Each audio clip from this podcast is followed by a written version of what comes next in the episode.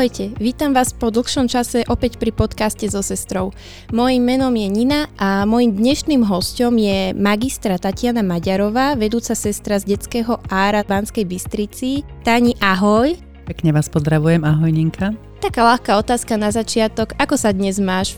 Tak, taký klasický bláznivý deň v práci, trošku upršaný na záver, ale inak fajn, ďakujem pekne. Cesty všetko v pohode do Martina? Tak e, čo ma trošku zarazilo, tak e, v Jakube sa nám prerába cesta, čo som nevedela, tak trošku zdržania tam bolo, ale inak všetko v poriadku. A teda prečo si ty dneska tu u nás, tak je to z toho dôvodu, že máš veľmi zaujímavú špecializáciu.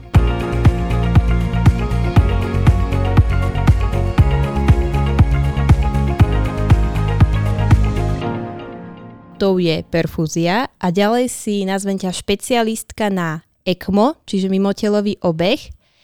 Ale k tomu sa všetkému dneska ešte dostaneme, ale aby ťa naši poslucháči vedeli lepšie spoznať, skúsa nám tak v piatich vetách predstaviť do 5 minút. Dáš to? Je to taká troška challenge? No, taká výzva. Dneska samé výzvy mám, ale tak uh, skúsim. Uh, som teda povolaním sestra, končila som ešte strednú zdravotníckú školu v minulom eh, tisícročí, takže o veku sa už prosím nerozprávajme.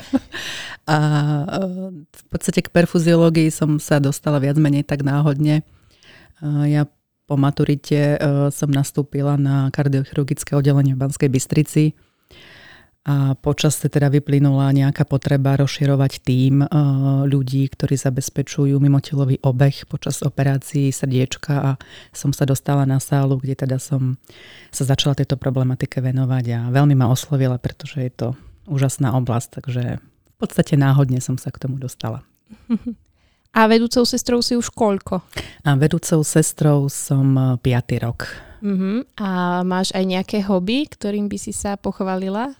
No tak uh, vzhľadom k tomu, že som dosť uh, pracovne vyťažená, tak uh, toľko času, ako som mala predtým, už samozrejme nie je, ale mám rada cestovanie, mám rada prírodu, turistiku, mačky, to ma tak trošku oslovilo, dcera ma tak trošku do toho natiahla, takže to je asi také, také moje hobby, taký môj duševný relax. A najväčším hobbym je práca? A najväčším hobby je práca, áno, to mi tak povedia, že som workoholik, no neviem, nemyslím si to o sebe.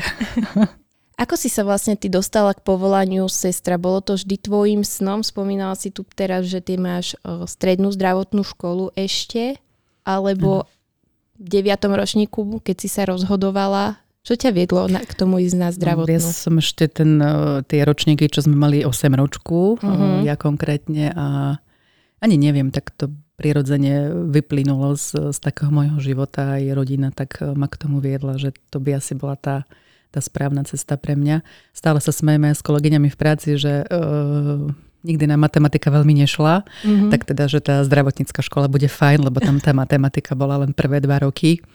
Ale uh, realita v praxi nám ukázala niečo úplne iné a práve na tom detskom Išla som tam, povedať, tam je veľa matiky. Tam je taká matematika, o ktorej sa nám ani nesnívalo, takže uh, život to niekedy tak sám trošku zamoce. Matematika ťa dobehla. Matematika nás všetkých dobehla, tak, tak. Spomínala si, že rodina. Je niekto ešte od teba zo zdravotnícky zameraný? Uh, nie, v podstate ani nie. Len moji rodičia ma tak ako k tomu nejakým spôsobom smerovali, že tá zdravotnícka škola, takéto moje cítenie, um, možno taká empatia voči ľuďom, voči chorým. Takže to ma tak smerovalo týmto spôsobom pomáhať. Ty si hovorila už teda, ako si sa dostala k tomu byť uh, perfuzionistkou, pracovať s tým ECMO, čo ťa k tomu akože nie že viedlo, ale aká bola tá tvoja cesta, ako si sa k tomu dostala ale skús mi povedať, čo všetko si musela dosiahnuť, vzdelanie, certifikáty, kam všade si musela ísť, aby si mohla robiť toto ťažké povolanie? No tak e, na Slovensku je to trošku náročnejšie, to musím naozaj priznať. E, čo sa týka môjho vzdelania, tak mám e, štandardnú špecializáciu z anesteziológie a intenzívnej starostlivosti ešte v tých časoch eh, sa dala študovať diplomovaná všeobecná sestra, čiže eh, aj toto vzdelanie mám za sebou. Potom samozrejme som musela ísť, eh, musela, chcela som ísť študovať teda aj vysokú školu bakalár z ošetrovateľstva, magisterstvo z odboru ošetrovateľstva. V Bystrici alebo kde? V Bratislave a v Bystrici. Mm-hmm. Ja som to mala tak rozdelené. No a čo sa týka perfúziológie, viac menej tie začiatky asi každého na Slovensku boli také, že sme sa učili od seba. Hej, čiže akreditované vzdelávanie na Slovensku v podstate nebolo dlhé obdobie. Toto povolanie bolo primárne určené pre kategóriu lekár, ale bolo nakoniec vypustené zo sústavy vzdelávania v podstate perfúziológia ako keby istý čas na Slovensku sa ani študovať nedala. Čiže my sme si vo vlastnom záujme sme teda chceli si prehlbovať svoje skúsenosti a vedomosti a aktívne sme teda išli do Českej republiky, kde teda perfúziológia je akreditovaná už nejaký ten rok, uh, dlhší rok a tam sme si spravili v podstate aj vzdelanie. Čiže ukončili sme tam uh, najskôr uh, certifikát z perfúziológie a potom sme si dokončili atestačnú skúšku z perfúziológie. A je to v podstate na úrovni nášho špecializačného vzdelávania. Uh-huh. Koľko to trvalo? No, mali sme to tak trošku rozdelené a dokopy to trvalo 5 rokov. Samozrejme, že dá sa to za tie 2 roky optimálne mm-hmm. zvládnuť. A chodila si do Prahy? Do si... Prahy, áno. Je to zastrešené v podstate Prahou, IPVZ, to je vlastne Inštitút postgraduálneho vzdelávania v mhm. zdravotníctve, mm-hmm. takže priamo, priamo v Prahe sme v podstate študovali. My tu stále spomíname nejakú perfuzionistku a vieš mi povedať prosím ťa, kto to vlastne je, pretože ja keď som si to aj googlila, aj hľadala v literatúrach, je o tom strašne málo. Vedela by si nám to nejak bližšie priblížiť? No verím tomu, že je toho málo, pretože ani my sami zdravotníci, zdravotníci nevieme teda o tejto kategórii e, veľmi veľa, ale e, v podstate perfuziológ, aj teda začiatky perfu, perfuziológie sa naozaj odvíjajú od e, rozvoja kardiochirurgie ako takej, čo siaha v podstate e, do tých 50. rokov minulého storočia, kedy naozaj sa začali vykonávať aj prvé operácie srdiečka v mimotelovom obehu. No a je to vlastne odborník v zdravotníctve, ktorý zabezpečuje funkciu srdiečka a plúc e, počas samotného výkonu operačného na tom srdci.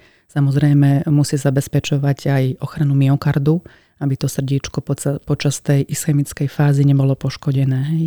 Čiže je to celý veľký prístroj, kde sa zbiera krv ľudovo povedané z pacienta a my tam namiešávame vhodné parametre kyslíka, oxidu uhličitého, samotný výkon toho srdiečka si nastavujeme na, na tom prístroji, obsluhujeme 4 čerpadlá, samotné vysávače a aj plegické čerpadlá, ktorými podávame vlastne plégiu, čo je systém roztokov na to, aby sa ten myokard ochránil. Mm-hmm. Čiže vy vlastne zoberete krv z pacienta, Áno. primiešate, zamiešate tak, a namiešame, nastavíme a naspäť vraciame. Presne a tak. touto mašinkou je to ECMO, alebo to je... Toto je mimotelový obeh uh-huh. a z tohto mimotelového obehu sa vyvinula aj technológia ECMO metodiky. Hej? Ale to ECMO z hľadiska obsluhy toho prístroja aj celých tých e, ostatných prídavných zariadení e, je len časť z tej perfúziológie. Hej. Pri tom ECME nerealizujeme ochranu myokardu, e, nemusia sa používať iné prídavné zariadenia, ako je napríklad autotransfúzny systém, kde sa odsáva krvička z operačného pola. My ten prístroj obsluhujeme a vyrába sa z toho napríklad erimasa, čo je vlastne vlastná autotransfúzia toho pacienta a tá sa potom uh, vie naspäť dávať uh, pacientovi. Takže je toho viacej v rámci tej perfúziológie, čo ten človek musí ovládať. To by sme tu boli asi veľmi dlho. Určite A tento áno. podcast by mal aj cez dve hodinky. Je to dosť možné. Dobre, čiže ECMO a perfúzia, dve rozdielne mašinky v úvodzovkách. Áno, áno. Uh-huh. Spomínala si teraz pri tej perfúzii, že teda sála, kardiochirurgia, čiže mne z toho vychádza, že musíš byť na operačnej sále Presne počas tak. kardiochirurgickej operácie, uh-huh. či už transplantácia alebo iná uh-huh. operácia, čiže rátame ty, operatér, operatér nejaký minimálne jeden, dvaja, dvaja traja inštrumentárka, Anest- obiehajúca inštrumentárka a samozrejme kardioanesteziologický tým. Hej? Čiže kardioanesteziolog lekár, kardioanesteziologická sestra. To musí byť veľká Takže, operačná sála pre toľko ľudí. Áno, aj veľa prístrojov je tam, čiže naozaj nie sú to štandardné podmienky, ktoré treba samozrejme splniť a je to veľmi náročné, ale o to, kraj, o to krajšie. Pri akých operáciách si bola? Čo sa týka, teda ako Čo týka? Tak e, v podstate viac menej všetko, okrem transplantácií srdca, e, pretože tie sa e, zatiaľ realizujú len v Bratislave, mm-hmm. ako v Národnom ústave srdcovo chorob. Ale štandardne naozaj sa robia v podstate výkony e, na koronárnych cievach. Tým sa v podstate zabezpečuje perfúzia toho myokardu. Hej. Čiže keď sú u pacientov infarkty, ktoré nie sú e, riešiteľné e, intervenčným spôsobom, to znamená cez katetrizačný sál, tak sa pacient potom musí teda operovať a vykonávajú sa mu tzv. bypassy, kde sa v podstate obchádza na srdiečku to zúžené miesto, ktoré spôsobuje infarkt a na to sa berú cievy buď z nôh, ako žilové štepy, alebo sa potom z prstnej tepny berie tzv. mamárka, ľudovo povedané, alebo je to artéria mamária, ktorá zásobuje prstný sval a tá sa potom našíva na to zúžené miesto, na ten myokard. Čiže tvojimi koronárnej cievy. pacientmi sú v podstate srdcové ocho- pacienti tak. so srdcovým ochorením. Tak. To je jedna kategória, sú v podstate ischemické choroby srdca a ďalšia špeciálna kategória sú v podstate ochorenia chlopní. Mm-hmm. Hej, to môžu byť e, aortálne chlopne, mitrálne, trikuspidálne, e, nejaké mixomy, nejaké nádory, keď sú na srdiečku v predsieni, alebo potom e, väčšinou to sú akutné stavy, aneurizmy alebo disekcie na aorte. Spomínala si, že pri transplantácii si ešte nebola. Chcela by si byť? Mm, myslím si, že áno. Každá vec nás dokáže posunúť, nová, čo sme ešte nezažili, takže áno. Dám ti kontakt na Vladka Mojžiša. Dobre. Dohodneš sa s ním, či ťa tam nedostane.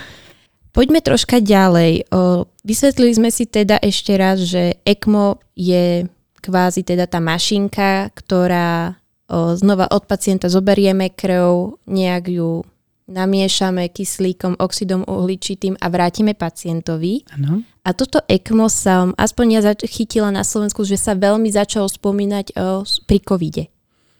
Ako ano. veľkú úlohu tamto ECMO zohralo v čase covidu, keď sme mali veľa pacientov na áre, na iskách tak ono, ak trošku môžem tak do histórie zájsť a Ľudne. trošku to uviezť na takú pravú mieru. ECMO v podstate na Slovensku bola vysasná metodika kardiochirurgických pracovisk. Hej, tú ECMO liečbu môžeme rozdeliť na základné dve kategórie a to je venoarteriálne ECMO, ktoré sa poskytuje e, v rámci terapie zlyhávajúceho srdiečka. No a potom je venovenózne ECMO, ktoré sa dáva u pacientov, ktorým zlyháva práve to dýchanie, nedokážu sa adekvátnym spôsobom ľudovo povedané udýchať. Hej. E, do obdobia v podstate toho covidu e, bolo ťažké mimo kardiochirurgických pracovísk realizovať ECMO metodiku, tu by som sa chcela pochváliť, pretože my v podstate v Banskej Bystrici na Detskom máre uh, myslím si, že sme takí pilotní ľudia, ktorí sa začali intenzívne venovať uh, tomu ECMU uh, aj u novorodencov, u detičiek, uh, aj pred covidom. Hej. Uh, môj uh, pán prednosta, teda môžem, prednosta Petrík je veľký inovátor a on naozaj bol takou hybnou silou a chcel sa venovať tejto problematike ECMO, aj keď teda naozaj bolo to veľmi náročné, pretože, ako som povedala, bolo to skôr také výsostné právo kardiochirurgických pracovisk. Čiže Určite to bolo náročné uh, aj pred covidom. No a samozrejme v čase covidu uh, tí pacienti s tým ťažkým respiračným zlyhaním, ktorí neboli sami schopní sa adekvátnym spôsobom udýchať. To znamená, že nemohla u nich e, dochádzať na e, dostatočnej úrovni výmena plynov v zmysle kyslík a oxid uhličitý von z organizmu, tým pádom telo trpelo hypoxiou a hypoperfúziou, tak tam práve v týchto momentoch prichádzalo na rad ECMO. Hej. Čiže ECMO v podstate dýchalo za tých pacientov a dávalo priestor tým zlyhávajúcim plúcam k tomu, aby sa mohli zotaviť, aby sa mohli vyliečiť a potom prebrať tú primárnu funkciu tých plúc. A to je vlastne výmena tých plynov. ECMO bolo všade, alebo ako to bolo? Ty si mi spomínala, že ty si chodila školiť o, sestry lekárov, ako ECMO používať. Ako to bolo v tomto? No, v podstate také prvé lastovičky, čo intenzívnym spôsobom prejavili záujem o ECMO, aj teda prvé ECMO u covidového pacienta na Slovensku, čo teda ja mám vedomosť, bolo práve tu v Martine na klinike anesteziológie intenzívnej medicíny. A bolo to, myslím, že ešte v auguste 2020, keď sme si naozaj mysleli, že teda túto to nebude až také dynamické. Aj to bolo pacient, u ktorého neskôr nebol potvrdený COVID, až potom neskôr nám dali echo, že teda naozaj mal, uh, mal ten COVID. A to bol pacient, ktorý bol ako prvý napojený na uh, venovenózne ECMO. Takže ja určite vyzdvihujem tú pracovisko v Martine uh, na áre, pretože sú to ľudia, ktorí naozaj to chceli robiť a chceli to robiť preto, lebo ve, uh, verili tej metodike a sami chceli prekonávať seba a posúvať sa ďalej a pomáhať tým ľuďom. Takže bolo to, bolo to super. Kde všade si bola školiť takto počas covidu? Tak e, začala som Martinom, e, určite aj v Rúžomberku. E, chceli ľuďom týmto spôsobom pomáhať. Takže Martin, Rúžomberok, Vyšné hágy. Tam je tiež veľmi dobré pracovisko naozaj, kde pán primár mal veľkú snahu sa venovať ECMO problematike. Viem, že potom Poprad trošku spolupracoval s vyšnými hágmi a aj oni nejaké tie ECMA spravili. No a potom ako v podstate posledné, čo sme vytvorili v spolupráci s Rooseveltovou nemocnicou na áre v Rooseveltovej nemocnici, bolo to ECMO COVID áro, hej, ktoré sa aj tak medializovalo a bolo to naozaj v takej tej najväčšej asi špičke tých pacientov, kde bol ten nárast e, veľmi extrémny a veľmi veľký a, a bolo to veľmi náročné. Náročné z čoho? Že nebolo prístrojov, nebolo personálu, nevedeli sa to tak rýchlo tí zdravotníci naučiť? Tak e, prístroje sme si popožičiavali z nemocnic, ktoré viac menej v podstate ECMO nerobili, takže prístroje sa stiahli Eh, aby sme to centralizovali tu, aby sme vedeli čo najviac tých pacientov na to ECMO napojiť, ale určite nebolo personálu. Hej. Ako prísť v takej najkritickejšej situácii, kde je extrémny nárast kriticky chorých pacientov a dávať ich do podmienok, kde musíme si otvorene naozaj povedať, že to zdravotníctvo je podimenzované, čo sa týka hlavne teda toho eh, zdravotníckého personálu z pohľadu tých sestier, tak to bolo extrémne náročné, pretože tie lôžka boli reprofilizované, na áre naozaj pracovali aj sestry, ktoré nikdy s intenzívnou medicínou nemali nič spoločné, čo je samozrejme exté, extrémny psychický tlak na tie sestry. Hej. Čiže aj štandardná árová sestra uh, nikdy uh, nevidela, nepracovala s ECMO metodikou. Bola teda dosť v strese, keď sme prišli s, s ECMO a začali sme teda že ideme napojiť pacienta, hej, no tak čo to všetko bude obnášať, ako sa obsluhuje prístroj, veľké kanely, krvácanie, manažment toho pacienta. Čiže skutočne to bolo veľmi náročné. Ale ja sa môžem len poďakovať a vyzdvihnúť fakt niektoré kolegyne, ktoré boli úžasné a nezlakli sa tejto výzvy, pretože je to veľmi veľká osobná a profesionálna výzva. A takisto aj moje sestričky z detského ára, ktoré naozaj boli ochotné a išli a starali sa o dospelých pacientov. Hej. Pretože je to fakt e, veľký stres. E, sestra, ktorá sa 20-30 rokov venuje problematike detskej intenzívnej medicíny zrazu príde a vidí dospelého pacienta, hej, z trojkilového príde na 120-150 kilového človeka, čo niektorí naozaj tí covidoví pacienti boli takých e, väčších konštrukcií, takže bolo to veľmi náročné. Máme šikovných zdravotníkov, nielen lekárov, sestry, ale aj určite, sanitárov, áno. aj tí určite sa o to prislúžili. Ako je to, je to tímová práca, hej, takže každý jeden článok v tom celom procese má svoje nezastupiteľné miesto, bez toho to jednoducho nebude fungovať. Takže áno. Jedna z otázok na Instagrame bola, ako dlho môže byť človek na ECME, takže odpoveď teba ako profesionála je? Tak no je to také náročné na odpoveď, e, pretože sú certifikované v podstate tie sety aj kanily približne na to 30-dňové použitie, ale samozrejme, e, pokiaľ jednoducho prístroj funguje, aj ten set je vo veľmi dobrej kondícii, tak e, je to možné aj dlhšie, ale samozrejme je možné aj počas ekmoterapie ten set vymeniť.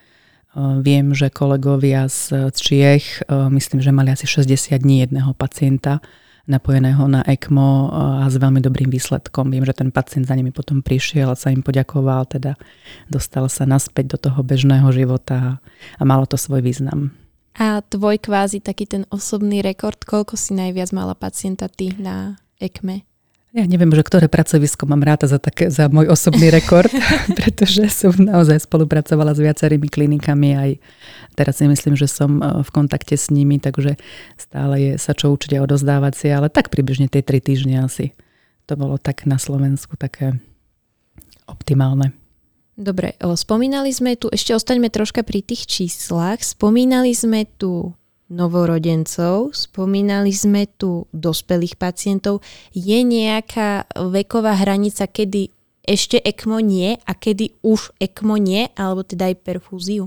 Na ECMO alebo na mimotelový obeh, ako sú dospelí pacienti, tak sa dajú samozrejme napojiť aj tí detskí. Určite by bol problém eh, napojiť eh, novorodenca, ktorý je nedonosený a má menej ako tie 3 kg na, na to ECMO eh, z hľadiska jednak aj veľkosti kaníl, ktoré sú dostupné na trhu, pretože sú to dosť veľké kanily, ktorými sú zabezpečované veľké, veľké centrálne cievy a tie kanily musia splňať nejaké svoje technické samozrejme štandardy aj musia byť certifikované tak aby toho pacienta nepoškodili, ale aby samozrejme zabezpečili aj adekvátnu tú cirkuláciu, adekvátnu výmenu v podstate tej krvi medzi tým pacientom a tým prístrojom. Čiže z technického hľadiska sa uh, nedá viac menej robiť pacient uh, ľahší alebo ten novorodenec po tie 3 kg. Mm. Už by to bolo asi na hrane bezpečnosti.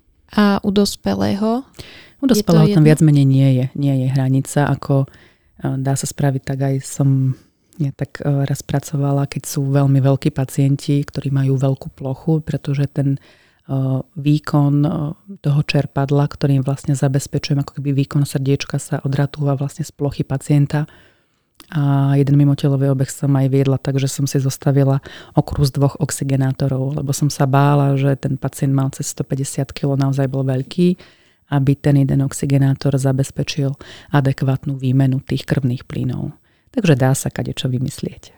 Ako si už hovorila, dieťa nerovná sa mali dospelí, že na, tá matematika ťa dobehla na tom detskom áre. Aj my sme sa napríklad na farmakológii učili, že dieťa nerovná sa mali dospelí tak, a tak. pritom častokrát sa vraví, že dieťa rovná sa mali dospelí.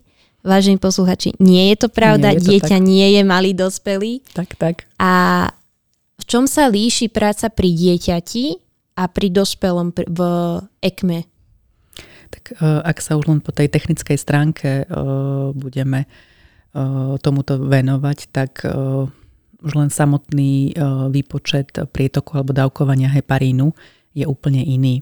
Hej, naozaj u tých novorodencov sa bavíme o dávkovaní heparínu, kde teda všetci zdravotiaci vieme, aj to učím dievčatá v škole, že teda 1 ml sa rovná 5000 jednotiek heparínu, čo štandardne u tých dospelých pacientov je, dajme tomu, bežná dávka pri tej kanilácii ale pri tom novorodencovi sa rozprávame o dávke možno 150 alebo 100 jednotiek, hej, ktoré podávame tým e, novorodencom k tomu, aby sme ich vôbec mohli napojiť na ECMO. Takže už len vypočítať tú dávku tých liekov a samozrejme toho heparínu je veľmi náročné.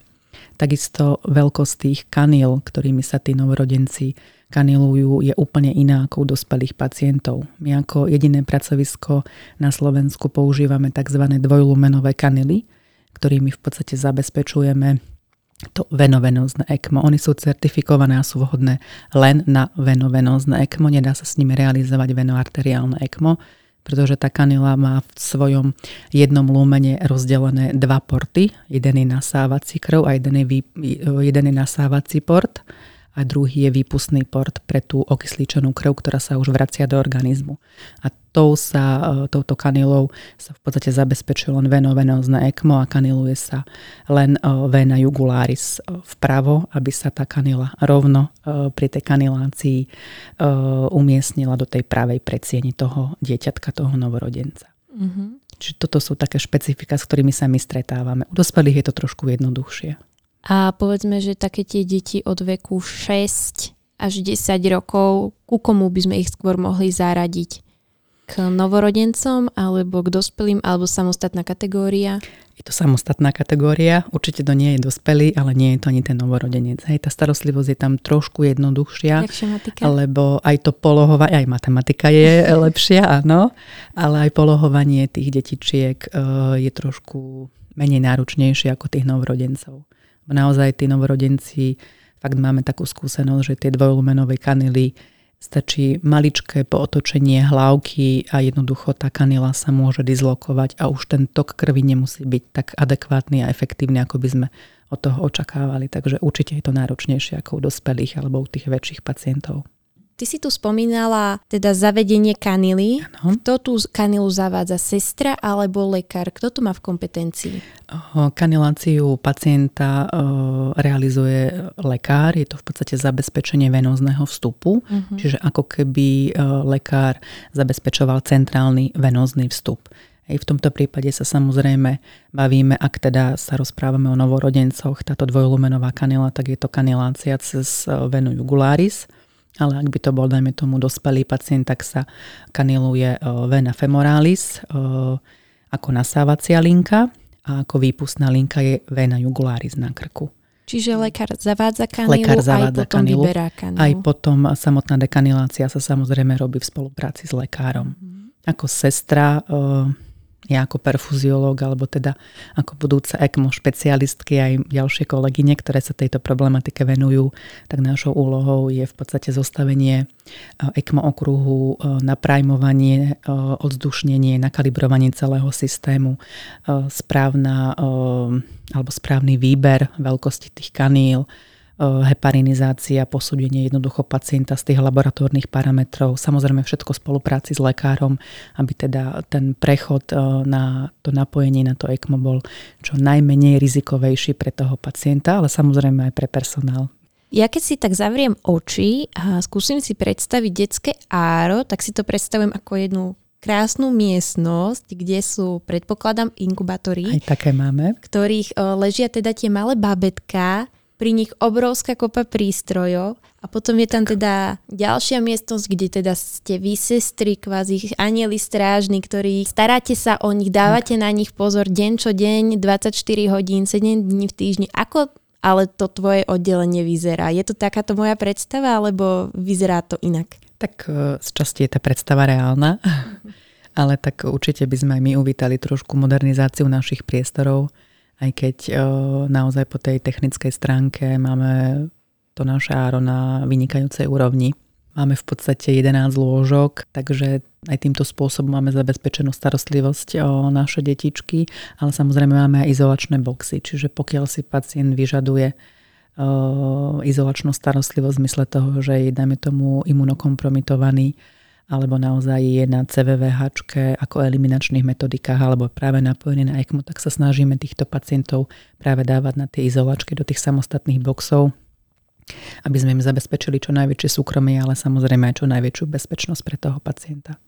A rodičia, ako je to? Bývajú s deťmi tam, alebo rodičia sú doma, chodia si deti pozerať? Ako to vlastne je? Ako máme možnosť, samozrejme aj tým uh, rodičom umožňujeme, aby s tými detičkami boli.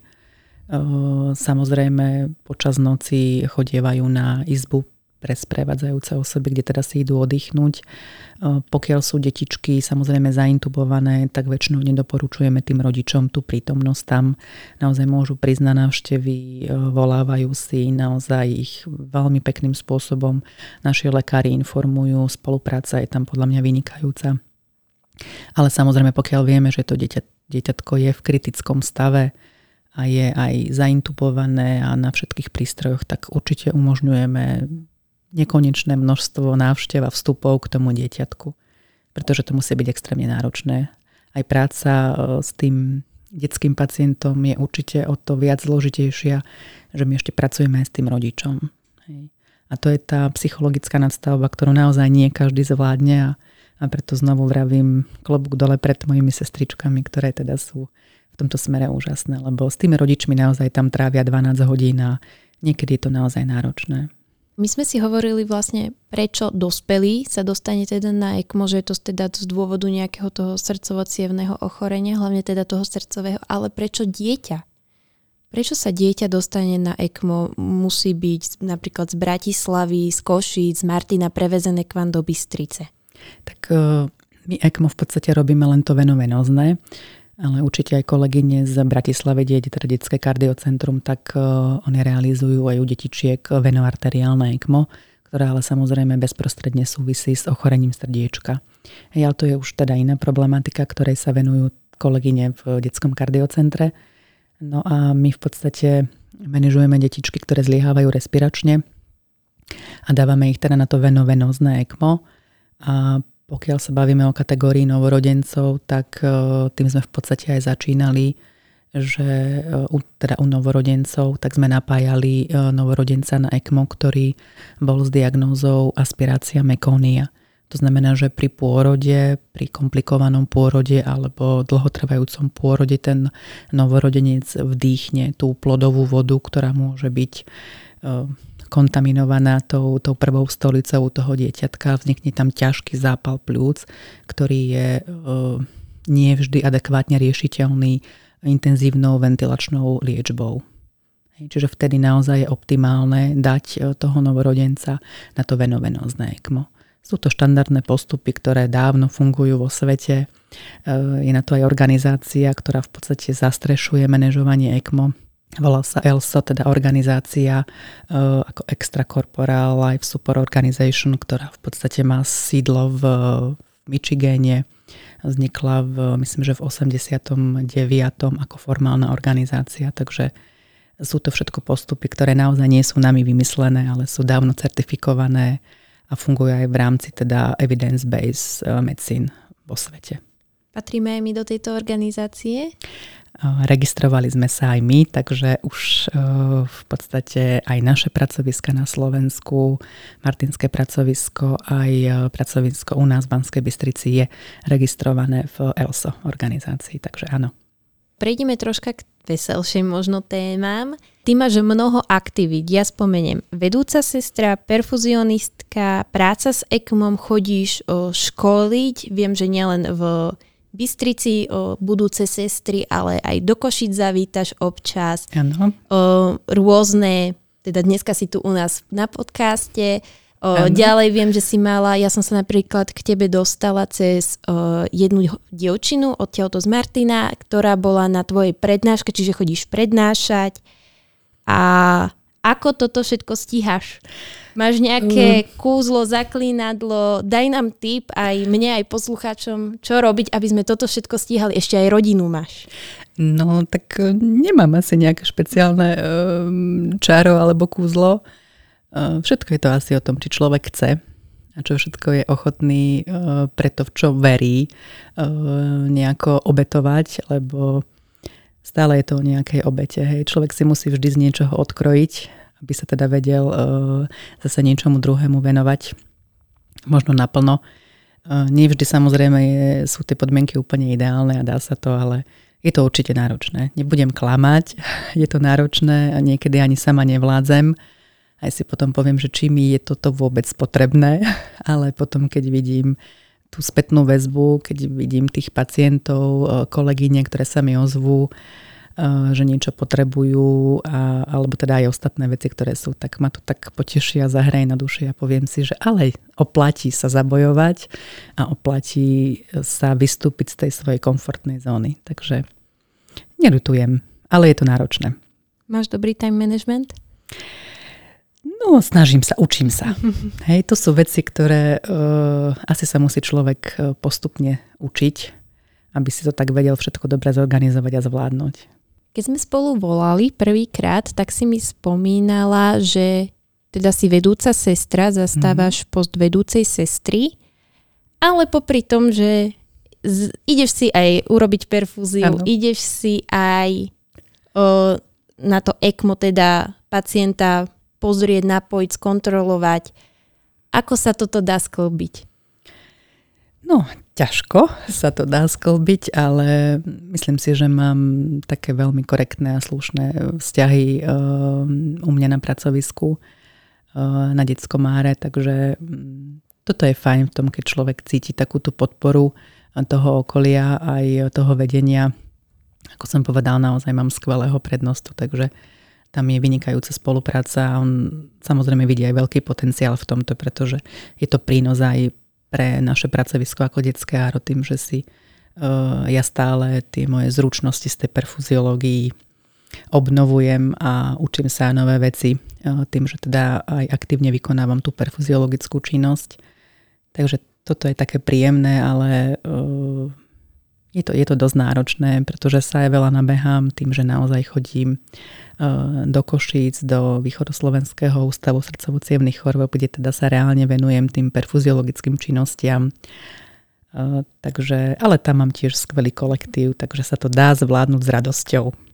Podľa mňa je to také, ja to beriem osobne tak, že stále chceš zostať v tej praxi. Určite áno. Stále si chceš obnovovať tie vedomosti a nielen obnovovať, ale aj nadobúdať nové. Určite. A viackrát sme sa tu bavili o vzdelávaní, či to, že chodíš učiť, či čo si vyštudovala, čo si musela urobiť, aby si mohla byť perfuzionistkou, aby si mohla pracovať s ECMOM. A na to padla aj otázka na Instagrame, čo si myslíš o návrhu zdravotníctva o certifikácii pre sestry v starostlivosti o pacienta na ECMO podpore? No tak e, ja som veľmi rada, že niečo takéto vzniklo. Uh, trošku som spolupracovala s ministerstvom e, zdravotníctva aj v tejto oblasti, takže uh, ja som veľmi rada, že teda už je to vo vesníku a pevne verím, že do konca roka už by sa dalo aj reálne študovať e, práve tento obor. E, vzniklo to v podstate na poput e, podnetov z praxe, kde naozaj sestry sa venovali starostlivosti o pacienta na ECMO aj samotnému napájaniu manažmentu, ale v podstate všetko to fungovalo len teda na báze nejakých odovzdávania skúseností seminárov a školení. Vytvorila som potom v spolupráci aj s ostatnými kolegami ten štandard, ktorý si spomínala, starostlivosť o pacienta na venovenóznom ECMO, ktorý bol trošku možno taký návod, ako v čase toho covidu manažovať toho pacienta na ECMO, čo mu sa vystriehať, čo očakávať a celkovo, čo teda vôbec tá ECMO metodika je. Takže ja som veľmi rada, že to je Dúfam teda, že sa čoskoro aj akredituje na nejakej teda univerzite, kde by sa toto mohlo aj reálne vyučovať a, a tie sestry, ktoré v podstate to ECMO už realizovali v čase covidu, len nebolo to úplne, ako sa povie, lege artis, uh, tak už budú mať to vzdelanie v podstate aj uh, umožnené, aj certifikované aj so získaným diplomom. Takže mm-hmm. osobne sa to veľmi sa tomu teším. Chceš učiť aj ty? Tak uh, rada by som. uh, dúfam, že sa k tomu dostanem, uh, lebo tak sú to v podstate asi viac menej ľudia, s ktorými som spolupracovala, hlavne v tom covide, takže myslím si, že si máme čo povedať. Stále som v kontakte naozaj s niektorými pracoviskami, aj si dáme nejaké preškolenia, aj ohľadom možno nejakých crash situácií, ktoré možno nie všetci sa s nimi stretli, ale je dobré o nich vedieť. Hej že pre mňa je podstatné, aby ľudia rozumeli tomu, čo robia a neučili, ale nerobili veci len naučenie mechanicky, ale aby hlavne chápali tomu. Takže vážení poslucháči, teda nie len tí, ktorí ste túto staťkou spolupracovali, ak máte záujem pracovať pri EKME, tak vás poprosím, hláste sa na detskom áre vedúcej sestre Maďarovej. Ďakujem pekne, budem Konec rada. reklamného okienka. áno, áno, super. A ty si tu teraz spomínala nejaké tie štandardy. Ja, napríklad my teda v UNM, teda v Univerzitnej nemocnici v Martine máme takéto štandardy na operáciu. Poslucháči, ktorí teda nie ste zdravotníctvi, aby ste nás vedeli lepšie pochopiť, je to kvázi postup, kde ma je napísané, čo ako kedy pacientovi podať, naplánovať napríklad pred operáciou, počas operácie aj po operácii. Teda vy máte niečo takéto na to ECMO, to si tiež si autorkou toho ty?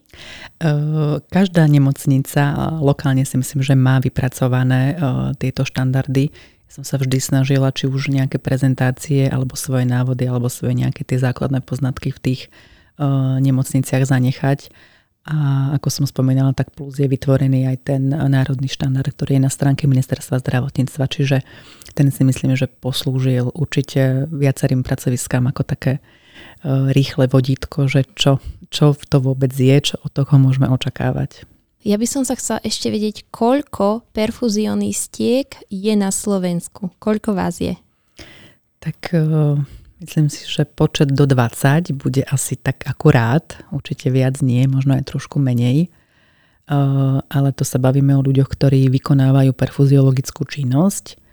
Ale ak sa na to pozrieme trošku zbližšia a budeme sa zaujímať o ľudí, ktorí na to naozaj majú aj ukončené vzdelanie a teda majú aj doklad o vzdelaní, tak možno naozaj by som povedala, že tých ľudí je nás možno tak maximálne polovica, možno ani to nie.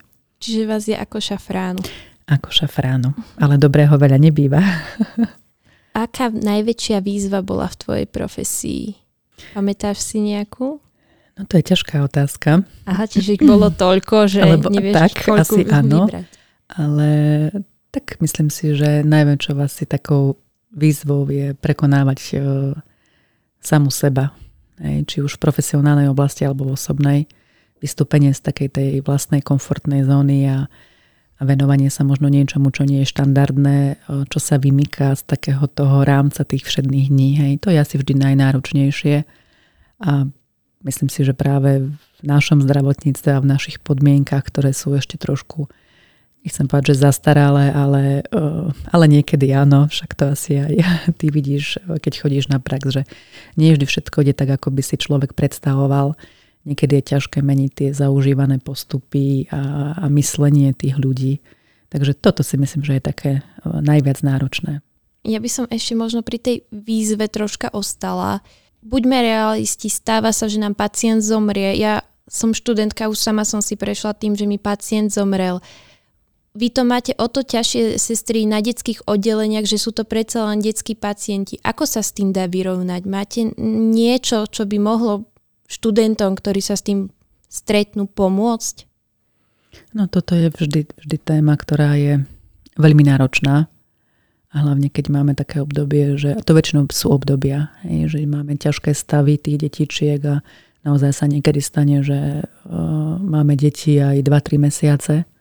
Fakt sa snažíme, ako sa povie, ich vypiplať. Uh, riešia sa niekedy dosť uh, ťažké situácie aj čo sa týka zdravotného stavu detičiek, ale samozrejme aj komunikácia s tými rodičmi a naozaj niekedy, keď máme aj dve umrtia za mesiac, tak e, nás to dosť, dosť teda položí a zraní. Hej. Čiže poplačeme si, určite áno. Klamala by som, keby som tvrdila niečo iné, pretože aj my sme len ľudia, všetko si to nosíme samozrejme domov, ale tak každý musí mať nejakú takú možnosť e, vypnutia, vyčistenia si tej hlavy. Hej. Takže Určite sa o tom rozprávame eh, medzi sebou. Máme k dispozícii aj eh, psychologičku, teda v rámci nemocnice, ktorá je nám tiež k dispozícii, ale eh, treba takú vlastnú duševnú očistu si nájsť a, mať ten čas pre seba na tú takú tú relaxáciu vnútornú, čo niekedy je náročné, pretože toho personálu je málo a, a tie sestry idú zo služby do služby a v poslednom dobe naozaj máme dosť náročné aj veľa pacientov ťažké stavy, takže niekedy je to naozaj veľmi náročné na psychiku, ale o to krajšie potom, keď vidíme, že sa niečo podarilo a prídu rodičia sa nám poďakovať a máme tú spätnú väzbu. To som sa chcela opýtať. Chodia aj vám ukazovať vaše malé ratolesti, Určite že áno. ako sú veľké? Určite áno, je to krásny pocit za rozučinenia. Jednak aj prídu, naozaj reálne sa prídu ukázať aj s detičkami, aj čo sme mali minulý, predminulý rok tiež novorodenca na EKME. Bola to mladá slečna z východu. Fakt sme si mysleli, že to nedopadne dobre, pretože po 24 hodinách sa dostala ku nám, teda od, od pôrodu, od narodenia a prišla v dosť kritickom stave a sme sa vážne báli, že ako to skončí a, a po roku prišli rodičia Minulé leto to bolo sa s ňou ukázať a pochváliť a malá slečna chodila, štebotala, proste tomu dieťatku nič nebolo. Čiže úžasný pocit, fakt. Takže rodičia sa nám ozývajú, posielajú nám aj pozdraví, fotky detičiek, videá, je to krásne. Je to taká odmena však. Mm, je to odmena. Máte aj takú nejakú nástenku, kde... Máme. Máte, hej? Máme, máme. Niekedy nám aj fotky v rámčeku posielajú, alebo si ich dáme my zarámovať, tie detičky, takže mm. máme to aj na oddelení. Je to krásne. Máš nejakú najväčšiu takú zaujímavosť o ECME alebo perfúzii, takú tú topkovú? Vedeli ste, že o čo by si sa s nami podelila? Tak eh, ja si myslím, že v tejto oblasti je všetko zaujímavé, eh, lebo vždy príde niečo čo sa musím naučiť, čo si musím doštudovať. Takže vždy taká moja ako vlastná skúsenosť e, ku každému pacientovi, ku každému mm, napojeniu treba fakt pristupovať individuálne, pretože človek keď si už myslí, že, že niečo vie a že je v tom dobrý, tak zrazu ho úplne banálna vec dokáže zraziť na kolena. Čiže e, ja sa snažím tak na všetko pozerať e, že nič nie je isté a treba mať v sebe takú dávku pokory a seba reflexie. Mojou poslednou otázkou je, čo by si chcela odkázať našim poslucháčom. Máš nejaké posolstvo, ktoré by si chcela posunúť ďalej? No, tak uh, ťažká otázka, Ninka. uh, tak ako osobné posolstvo, asi buďme na seba trošku milší. Uh, nájdeme si na seba viac času, pretože tie dni nám veľmi rýchlo plynú ako sa vraví, nikdy nevieme, kedy nám zvoní do hrobu, ako povedal Ernest Hemingway, takže to je asi také osobné a z toho profesionálneho hľadiska nezdávajme to sestry, máme náročnú prácu, je nás málo, takže treba vydržať a veriť tomu, čo robíme a ísť si naozaj za svojim cieľom, či už osobným alebo profesionálnym. Ak teda môžem, tak by som chcela vyzvať aj sestry, aby prišli ku mne pracovať na Áro. Že sa uh, určite tomu poteším aj s mojimi kolegyňami. Tak a my sme na konci druhej epizódy. Ďakujem ti veľmi, Táni, že si, si našla vo svojom nabitom itinerári na nás čas a dozvedeli sme sa určite minimálne ja, ale verím, že aj poslucháči niečo nové ohľadom zdravotníctva na Slovensku, ECMA, perfúzie, detského ára. Ďakujem aj Jeseniovej lekárskej fakulte za možnosť nahratia podcastu. Nezabudnite nás sledovať na Instagrame podcast so sestrou. Počujeme sa pri ďalšom dieli. Zatiaľ buďte zdraví a ahojte. Ďakujem krásne za pozvanie. Majte sa pekne.